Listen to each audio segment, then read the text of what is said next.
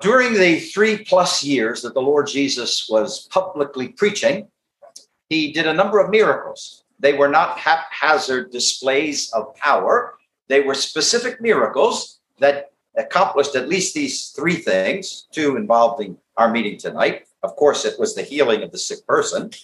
But Isaiah had prophesied that you will know when the Messiah comes because these are the miracles he will do. And so the Lord Jesus was presenting his credentials as the Messiah by the miracles that he did.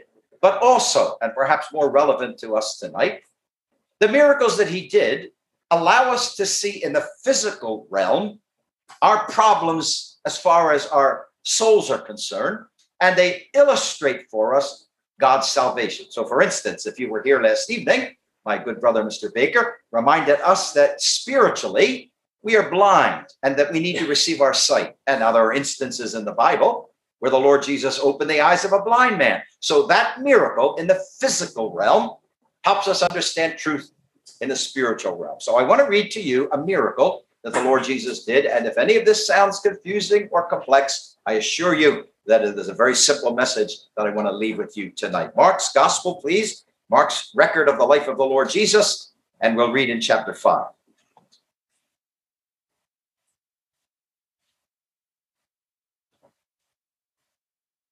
Mark chapter 5 and verse 21. Mark 5 and 21. And when Jesus was passed over again by ship unto the other side, much people gathered unto him, and he was nigh unto the sea. And behold, there cometh one of the rulers of the synagogue, Jairus by name, and when he saw him, he fell at his feet and besought him greatly, saying, my little daughter lieth at the point of death. I pray thee, come and lay thy hands on her that she may be healed and she shall live. And Jesus went with them, and much people followed him and thronged him. Now, there are just some word meanings here that are very uh, helpful to understanding.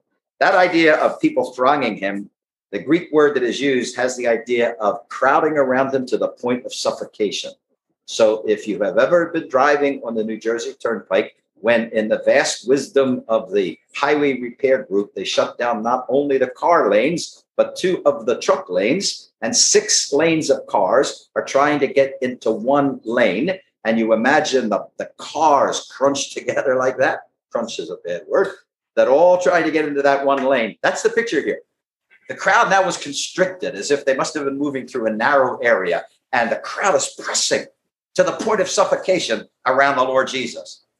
Verse 25. And a certain woman, which had an issue of blood 12 years, so she's hemorrhaging for 12 years, and had suffered many things of many physicians, and had spent all that she had, and was nothing bettered, but rather grew worse.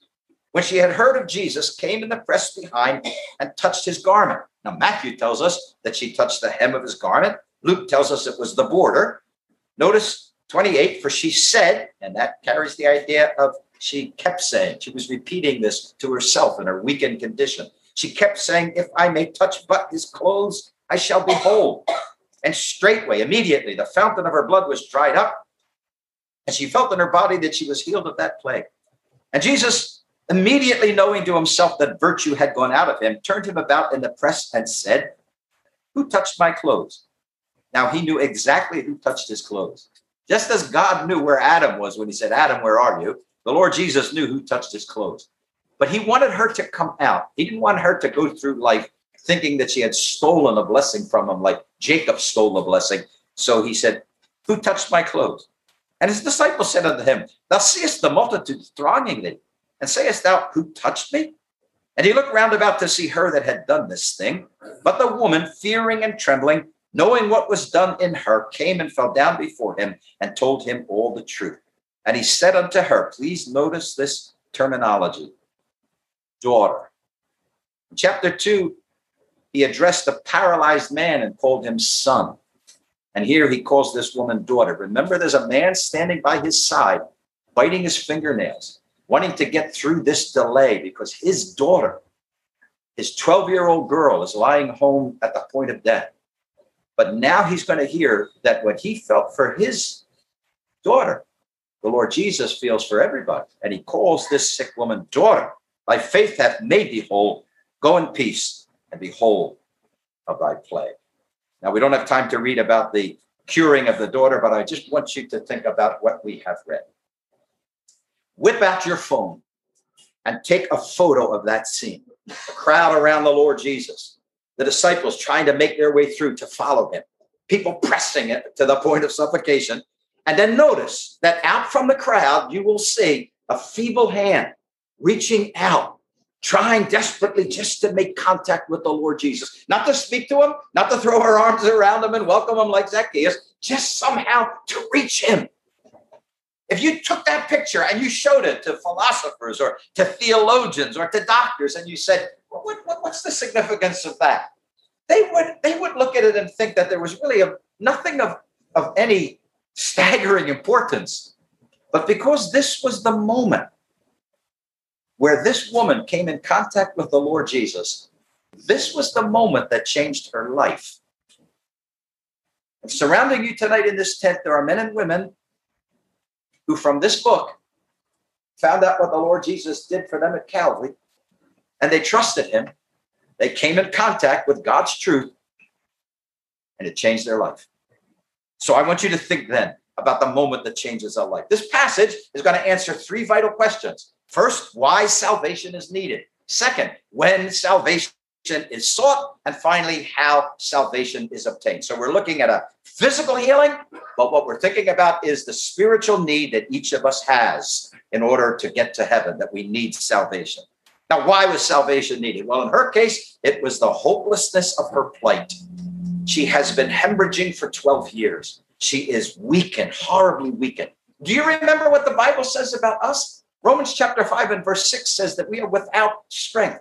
Now, you're not without strength to do many, many things, but when it comes to obtaining salvation, you and I are powerless as to paying the price for our sins, as to somehow offering to God some currency, some payment that will allow Him to, to blot out our sins so that we can go to heaven. We do not have the currency. The Bible tells us very simply that no one can redeem his own soul or redeem somebody else. That's why the Lord Jesus is not a redeemer, He is the redeemer. He is the only one. He is the only one whose death and blood can pay for sin. I had the great privilege some years ago of having sharing meetings in a tent like this with a, a missionary from Africa named Mr. Robert Niels, a wonderful man, just a wonderful preacher. And he told me about a time when uh, they were trying to build a, a hall to have meetings in, and he hired him, and he wanted to be able to to provide some income for people that he knew were in need. So he hired a man to handle the foundation, to lay the block. He got a little frightened when the man looked kind of quizzically at a level because he had never used a level before. And so Mr. Neil thought I better explain to him. So he said, See this little window here? Now, now, now, when you put the level, when you put the level there, you want to make sure that bubble is in between those two lines because you want to make sure that that the the course, the row of blocks is level. Now, when you get a few courses in set, turn it this way. Now you see the window up here. Now you want to make sure that the bubble is in between those two marks or the wall is in plumb. So be very careful. Well, you can understand his worry. So one day, one morning, he went to see how, how things were at the job site. And as he parked his car and got out and started to walk across the grass to where the hole had been dug. And remember, the man is laying block. But Mr. Neil hears pounding. He can't figure out pounding. What, what, what is he possibly hammering? When he got to the hole and he looked down, the man was holding the level like a baseball bat. And he, with all his might, he's swinging at the wall and he's hammering it with the level. Mr. Neil jumped down and said, Stop, stop. What, what, are, you, what are you doing? You're, you're going to break the level. What are you doing? And he said, I did what you said. He said, I put the level up against the, the, the, the wall here. You know, you told me. And, and it's leaning. It's not plumb. So he said, I'm, I'm trying to straighten it out. No, no, no, Mr. Neil said, you don't understand. The level will show you the problem, but you can't fix it with the level. See, the level will show you the problem, but the level doesn't fix the problem. Now, the Ten Commandments, as we call them, the law of God, it shows us the problem. See, I read the law and I realize, yes, I have sometimes wanted things that I didn't have. Yes, I have sometimes stretched the truth and lied. Yes, I've committed this sin. No, I have not loved the Lord my God with all my heart and with all my soul and with all my strength and with all my mind. So I look at the law and it tells me I'm not level, I'm not plumb, I'm out of line, I'm a sinner. But you can't take the law and fix the problem of sin. We need a savior to do that. And this woman is coming to the savior because she can do nothing for herself. See, she's not only weak, but she reminds us that we are powerless to save ourselves. We have no capacity, by the way, even to hold on to life. We can take all the safeguards we wish, pop our vitamins, look both ways before we cross the street. But the Bible tells us that nobody has power in the day of death. See, nobody has power when it's actually death that's knocking at the door, not just a disease, that nobody has power to hold on to his life. So here is this woman. She reminds me that we have no capacity. In fact, just to borrow from the excellent message of my brother last evening, you remember that the Lord Jesus said, except the man be born again, he cannot see the kingdom of God. He can't grasp truth about the kingdom of God. We don't have that capacity. I have a friend, he's now in heaven, but I met him years ago having tent meetings in Iowa. And uh, something about Iowa Christians, I will tell you, you're not in their home very long visiting before they want to tell you how they were saved. And so, first time I met Harlan, he started to tell me I was attending gospel meetings, and he said I was listening to the preaching, and I thought to myself, now, now, I can see it all. I, I, I just I can I can understand. I can see it all of what the men are preaching, but I'm just not saved yet. He said, Do you know two days later, I realized I can't see a thing. I'm lost. And I'm going to need to find out from God's word how to be saved. So we are reminded again and again in the Bible, in contrast to all our supposed abilities and accomplishments, that when it comes to saving ourselves, we are helpless. But notice that her condition was worsening.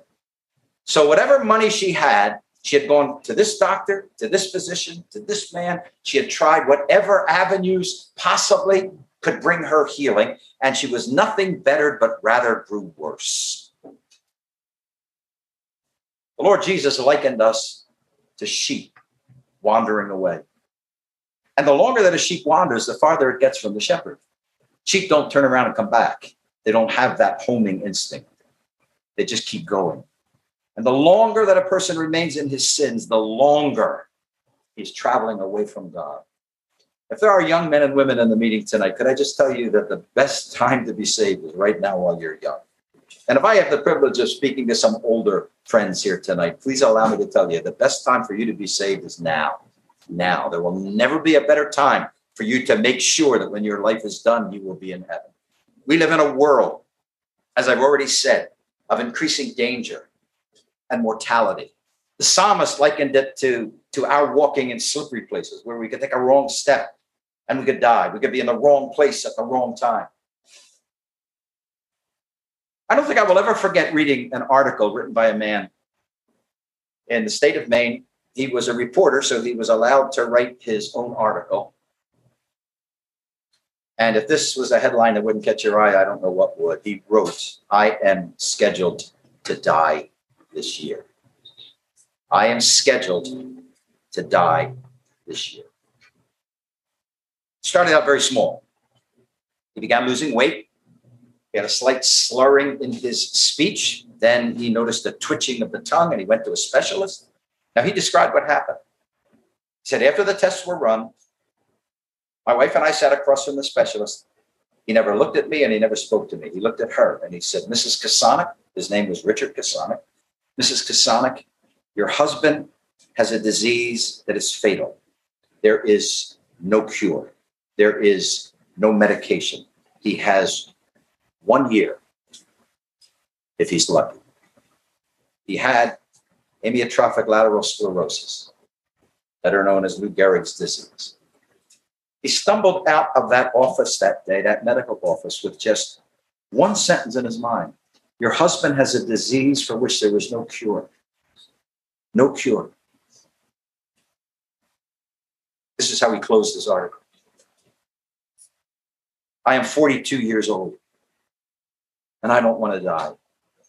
I don't want to leave my wife. I want to stay with her. I want to, I want to stay with my three kids. And then, in some of the most poignant, non biblical words I have ever read, he ended his article by saying, Oh, if I could stop the world from turning, if I could stop the clocks from ticking and make time stand still. He felt he was being carried relentlessly on to a moment when he would have to die because he knew that he only had a year. He described being what it was like at, at, at, his last Christmas, at his last New Year, knowing that this next year would be some day when he would die. The picture showed him sitting at the head of his table, his wife pouring coffee with children on either side of the table. And then those words, oh, if I could just stop the world from turning, if I could make the clock stand still, if I could just just make time stand still. But I can't. You and I live in a world that is carrying us relentlessly on to the moment when we have to leave it. I am so glad that on a July night in 1966, I prepared for the inevitable moment when I have to step from this world. I got ready for it by trusting Christ. I came to him like this woman came to him. In fact, you'll notice that when salvation is sought was when her money was all spent. The emptiness of her purse that drove her to the Lord Jesus. She had gone everywhere else. She had tried everything else. Now she comes to him.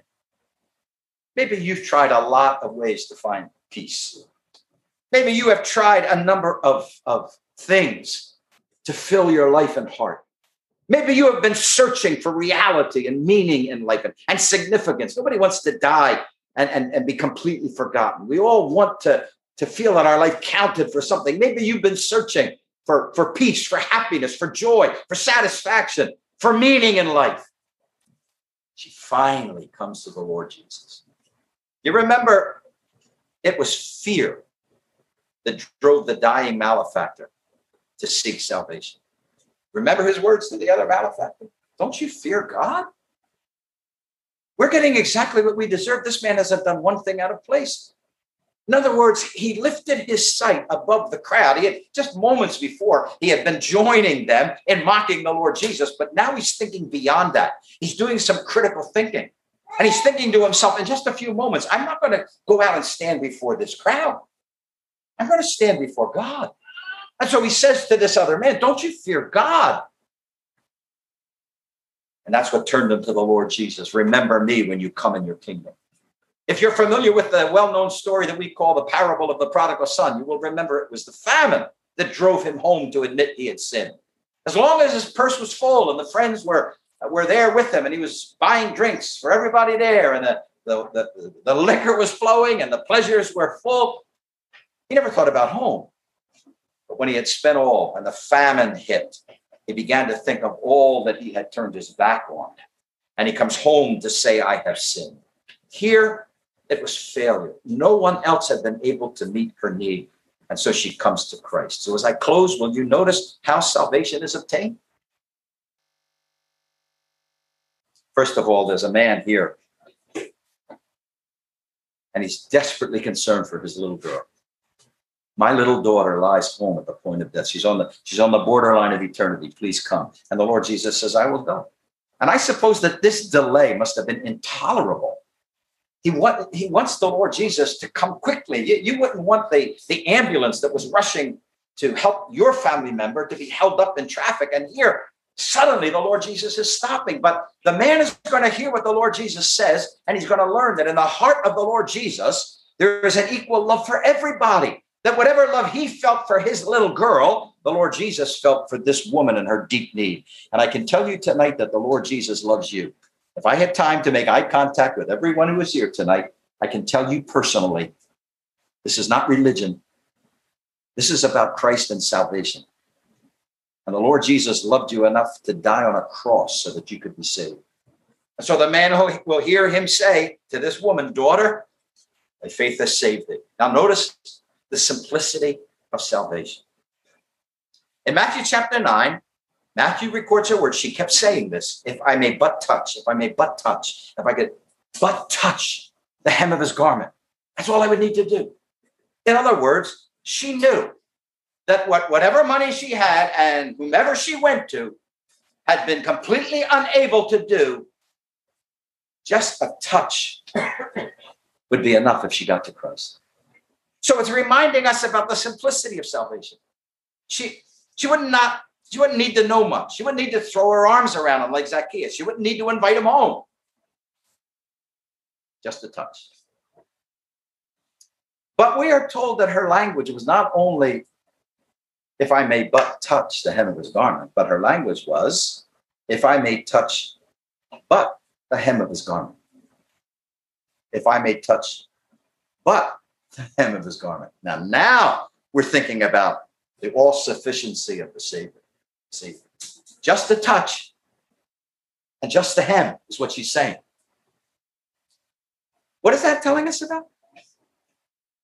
Christ is such a mighty Savior that the simplest faith placed in Him will deliver a soul from hell.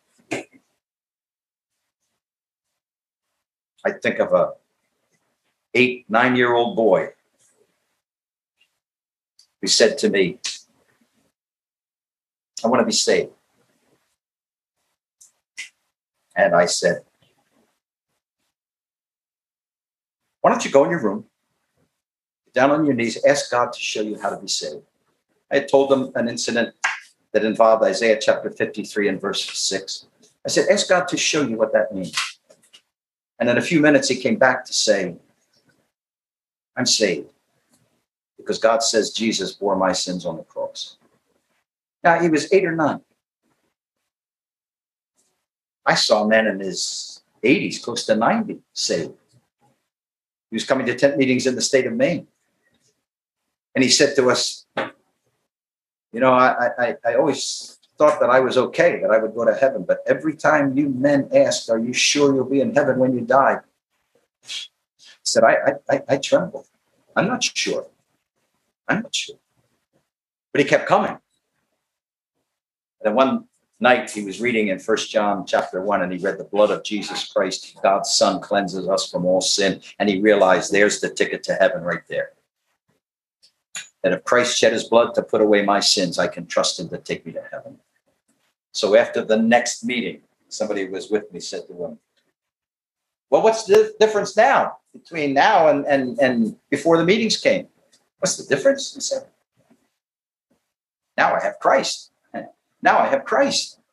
Do you have Christ as your Savior? This is the moment that changes our life. This is when this woman laid hold of the Savior's power to save. Just a touch, just a hand. She was well. Now, I asked permission from someone who was here because Gertrude Turner was the sister of our well known sister, Martha Carmichael. She was born September of 1931. She was attending gospel meetings in Midland Park in the Gospel Hall. The preacher was Mr. James McCullough. And on the last night of the meetings, she left the hall, she went home. She had been thinking about salvation, but she still was not saved. So when she went home, she got out her Bible, she was reading the Bible, she was searching for salvation. And then into her mind, there came a Sunday school song that she had sung as a little girl in Sunday school. Three crosses, three crosses standing side by side, a broken law assigned. Two for their own transgressions died, the middle one for mine. And on November the 21st, 1954, Gertrude realized Jesus went to the cross for me. Jesus died for my sins. So fast forward, please. It's 1985. I've been asked to speak at her funeral. If you're familiar with the Midland Park Gospel Hall, there are two rooms up at the to either side of the pulpit. And I was in the room on the right as you look at the platform. And I'm not the sharpest pencil in the box, so I didn't notice this right off. But I was looking over comments of what I wanted to say. And I saw that the date that she was saved was November 21st, 1954. And then it dawned on me that that day of her burial was November 21, 1985. 31 years later to the day when she trusted Christ, she was being buried. When your day comes to be buried, as it will, let's be honest, when your day comes to leave this world, will you have had a day when you personally trusted Christ as your Savior? See, if you trust Him tonight, you'll be saved forever. Not because there's anything great about faith, but because there's something great about the Savior. He'll save you tonight. Just a touch, just a hem, just a simple trusting the Lord Jesus will bring salvation to you.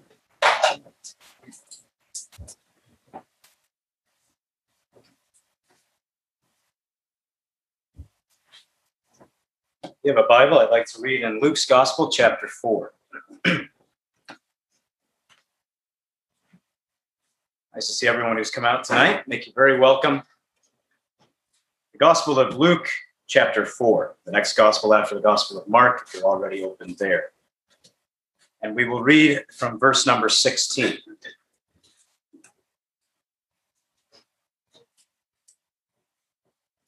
Luke chapter 4 and verse 16, speaking of the Lord Jesus. And he came to Nazareth where he had been brought up and as his custom was, he went into the synagogue on the Sabbath day and stood up for to read. And there was delivered unto him the book of the prophet Isaiah. And when he had opened the book, he found the place where it was written The Spirit of the Lord is upon me because he has anointed me to preach the gospel to the poor. He has sent me to heal the brokenhearted, to preach deliverance to the captives, and recovering of sight to the blind, to set at liberty them that are bruised to preach the acceptable year of the Lord. And he closed the book and he gave it again to the minister and sat down. And the eyes of all them that were in the synagogue were fastened on him. And over to Luke chapter 19.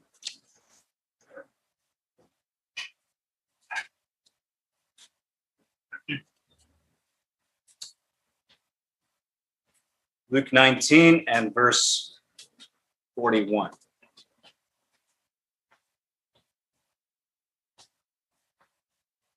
And when he was come near, that is the Lord Jesus, when he was come near, he beheld the city and wept over it, saying, If thou hast known, even thou, at least in this thy day, the things which belong unto thy peace, but now they are hidden from thine eyes.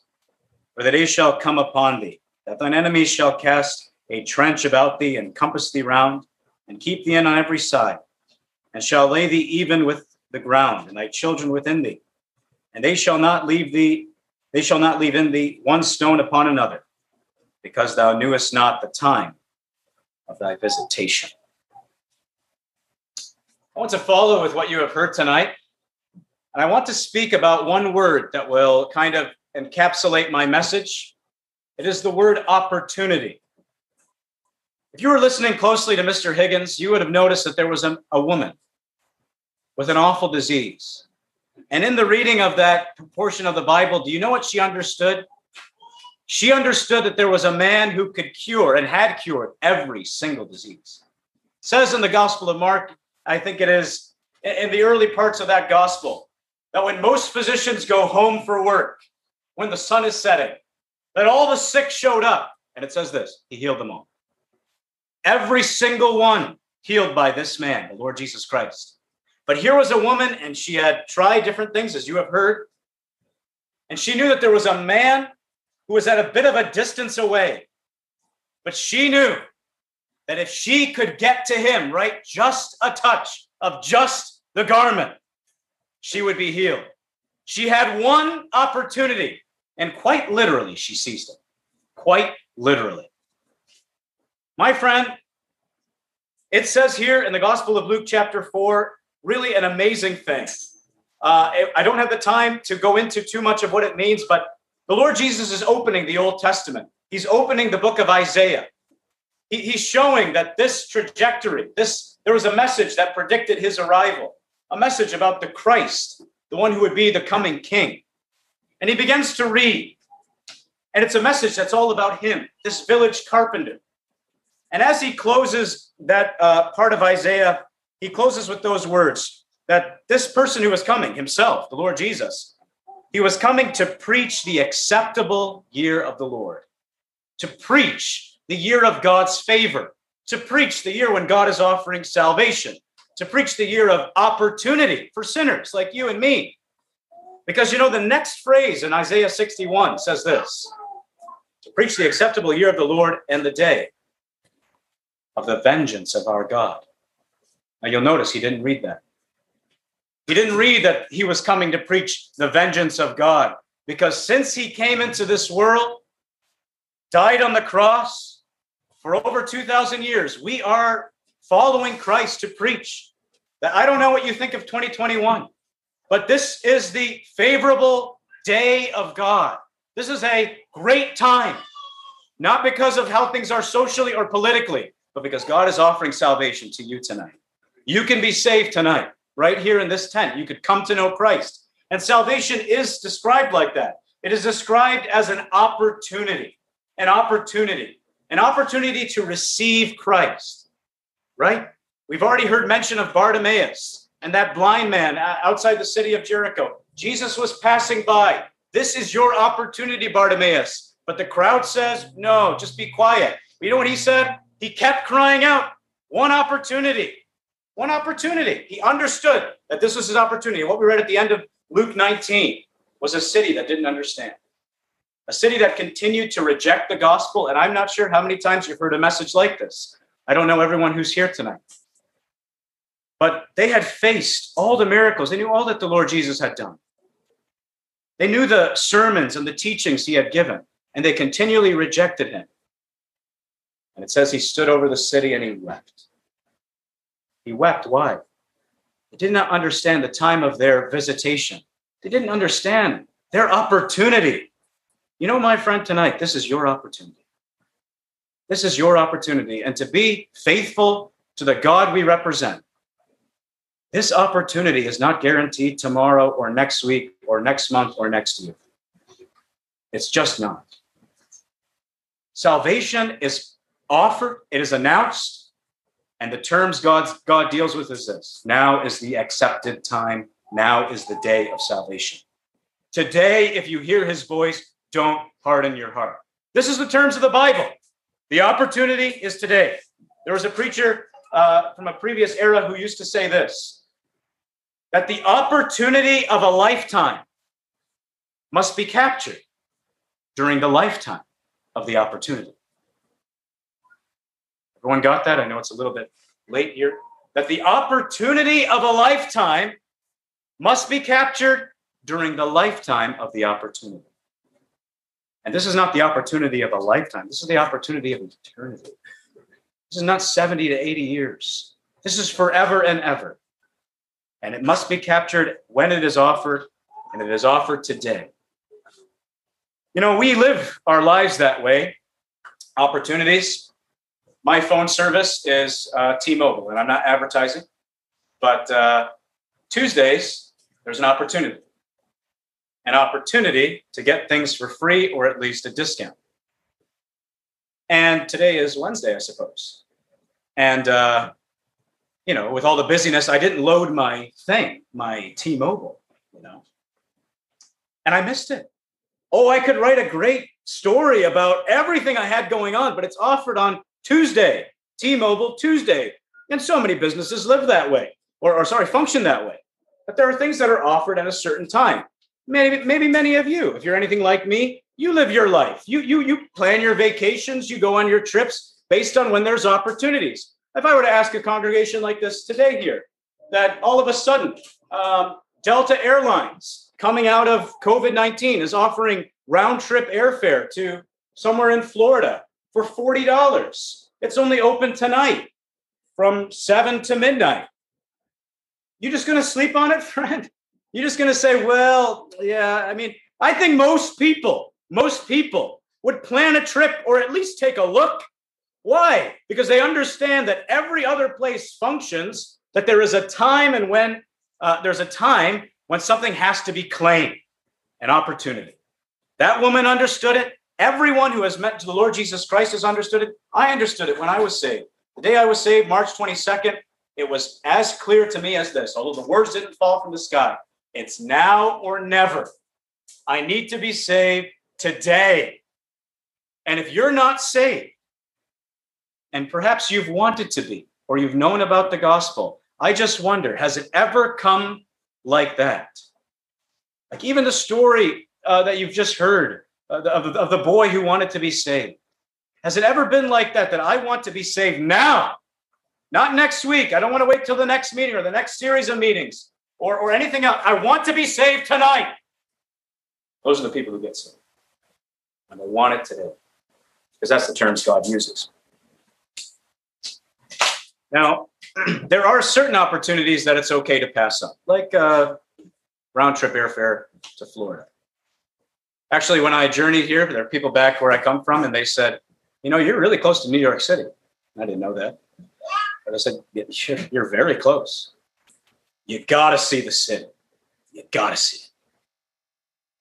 Right? I have to take advantage of this opportunity to go see the city. Now, I think, with all due respect, you will understand that if I don't go see the city, my life is not going to crumble. You understand that? I, I am not going to be a awfully disadvantaged person. What they mean is that there is something that you would it would be great to go see. It'd be something that you should really make it a priority, but it's not a life or death thing, you see. But when it comes to salvation, the word means rescue. And so it implies an emergency situation. So rather than viewing it as an opportunity to get a little extra money, get a promotion, have a nice vacation, strike a, t- uh, a deal on, a, on your phone app, rather than viewing it as an opportunity for those things, you should view it more in terms of an opportunity not to get something, but to get out of something. To get out of what? To get out of sin.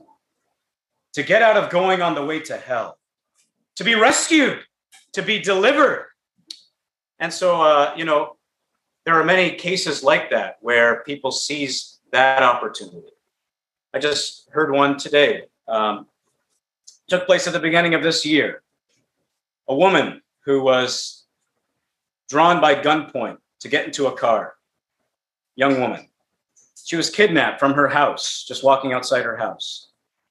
And the man wanted to use her to rob other people. She would go in and he at gunpoint would take their money. Finally, she was no longer needed. So he popped the trunk and told her to get in. And then he pulled up into a gas station and he said, This is the last stop. That's the end for you. He went in, and as he goes into the gas station, that woman had, and as some uh, trunks have in, in, vehicles, an escape, the little latch on the inside. You know. She understood she had one chance, one shot. And the moment that car door closed, she counted, trying to estimate how long it would take to get from a car door inside the gas station. And she pulled it and she jumped and she ran. Now that's coming a whole lot closer to the opportunity of salvation. It's life or death, my friend. It's heaven or hell forever. Forever. Not for the weekend, not for the summer, forever and ever and ever with no change and no return. And so you need to seize the opportunity as an emergency. That's why even uh, the, the, the, Jewish man I read about who was caught with the uh, SS uniform, right? Sorry, not caught with it, but he had it. Somehow he had it smuggled into the barracks there in Auschwitz. Do you know the penalty? A Jewish man with an SS uniform? Do you know what happened to him? I think you understand. You know what he did that night? He put on that SS uniform and he walked right out of Auschwitz because he had one shot, one night to get out and be safe. And my friend, tonight, you are you are welcome, very welcome. But I want to tell you this: this is your opportunity, your day of salvation, a day of great favor from God. But tomorrow may be too late. Tomorrow may be eternity for you, could be eternity for me. We believe in the any moment, imminent return of the Lord Jesus Christ.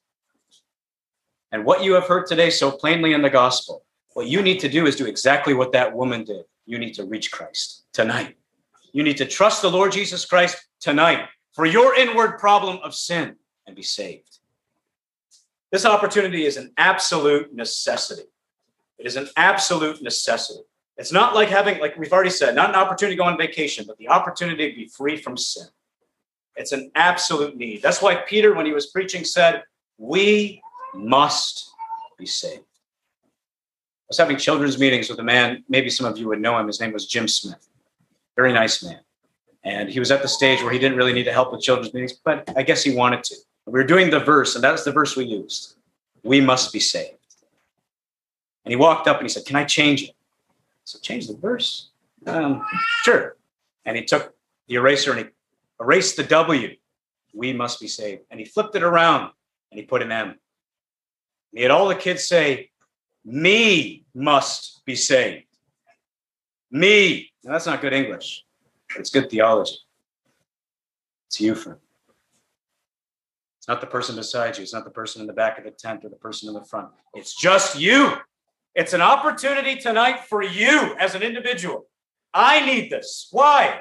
Because if I do not, if I am not saved from my sin, from where my sin is taking me, I will die in my sin and I will be in hell. I will be in hell. You see, the Bible doesn't just describe sin as the things you do, the little mistakes you've made, uh, the slips you've made. The Bible describes sin as a power that controls you. It says that whoever commits sin is, is the slave of sin. That's what the Bible says. The Lord Jesus said that. It says in the book of James that sin, when it is finished with you, not when you're finished with sin, but when it is finished with you, it brings forth death. And so you see, sin wraps itself around a person and will kill them unless they are saved. Unless they are saved. And through the message of the gospel, as God's word, not our words, but as God's word is announced, there are words whereby you can be saved, saved from the power of sin, saved um, from dying in sin and being in hell. And so it's an absolute must, an absolute necessity, this opportunity. But it's also an actual possibility. You know, you can be saved. It's not that you can be saved because we are such very loving and kind preachers or, or very nice church. But we represent a God who did not come into this world to condemn the world, but that the world, through him, might be saved. That every single person in this tent who is without Christ, that you have not been, it's not a maybe so. It's not a, yeah, you can be saved, but behind God's back, there's a there's a there's a sleight of hand that's going to be played, and it's not for you. No, my friend. If God is offering you salvation in this tent tonight, He's not offering it to you to shove it in your face and say, forget it. He wants to save you. He would save you tonight. God would save you tonight. And so it's an actual possibility. How? Well, it's very simple. You've already heard it so plainly tonight. This man who was anointed to preach the gospel, this man who came to preach God's favor, the way he did that. How could God how could God, holy, cannot even look at sin, must judge sin? How can God ever be favorable, nice, kind, loving to us who are sinners? How? It was because in the person of his son, God judged sin on the cross. He went to that cross hands outstretched. The very garment you have heard about that that woman touched. They didn't even give him the dignity of leaving that on. They stripped it from him. He's nailed to the cross. And the sight of the whole crowd who passes by. What's he doing there? Bible tells us Christ also is once suffering for sin. He's being wounded for what? For our transgressions, says Isaiah 53. He's bearing our sins, says 1 Peter 2, in his body on the cross. He dies for our sins, says 1 Corinthians 15. What he's doing on the cross, it's amazing, really, with all the things that we draw out of crucifixion, all the pain, all the suffocation that's happening as he's hanging by the nails. The Bible is relatively silent about all that. The Bible draws a huge a bolding and a, and a, and a highlighting to one word sin. Whatever he's doing on the cross is for sin. He's there for sin. That's why in the darkness, after it passes, he cries out, My God, my God, why did you forsake me? Why was he forsaken? He who never sinned, he who did nothing wrong, why was he forsaken? For our sin, friend, for my sin. The Bible says God made him who knew no sin, who never sinned, to be treated just like sin for us.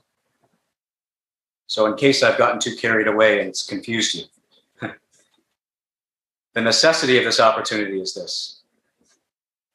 If you are not delivered from sin, you will be in hell.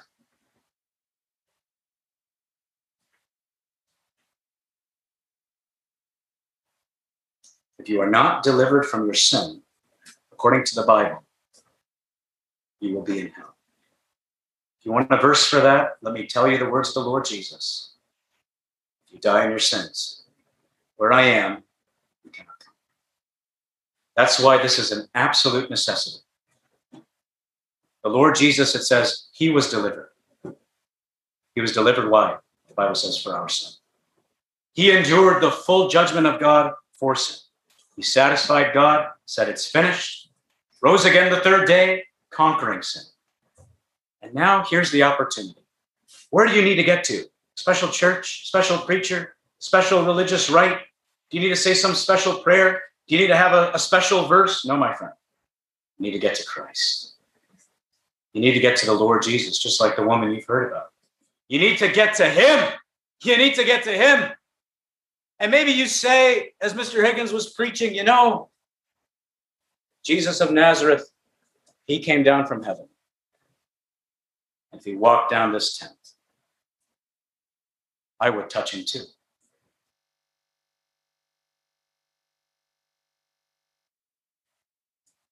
You'll notice in, in the passage he read, it wasn't the touch that the Lord Jesus emphasized. You know what he said at the end?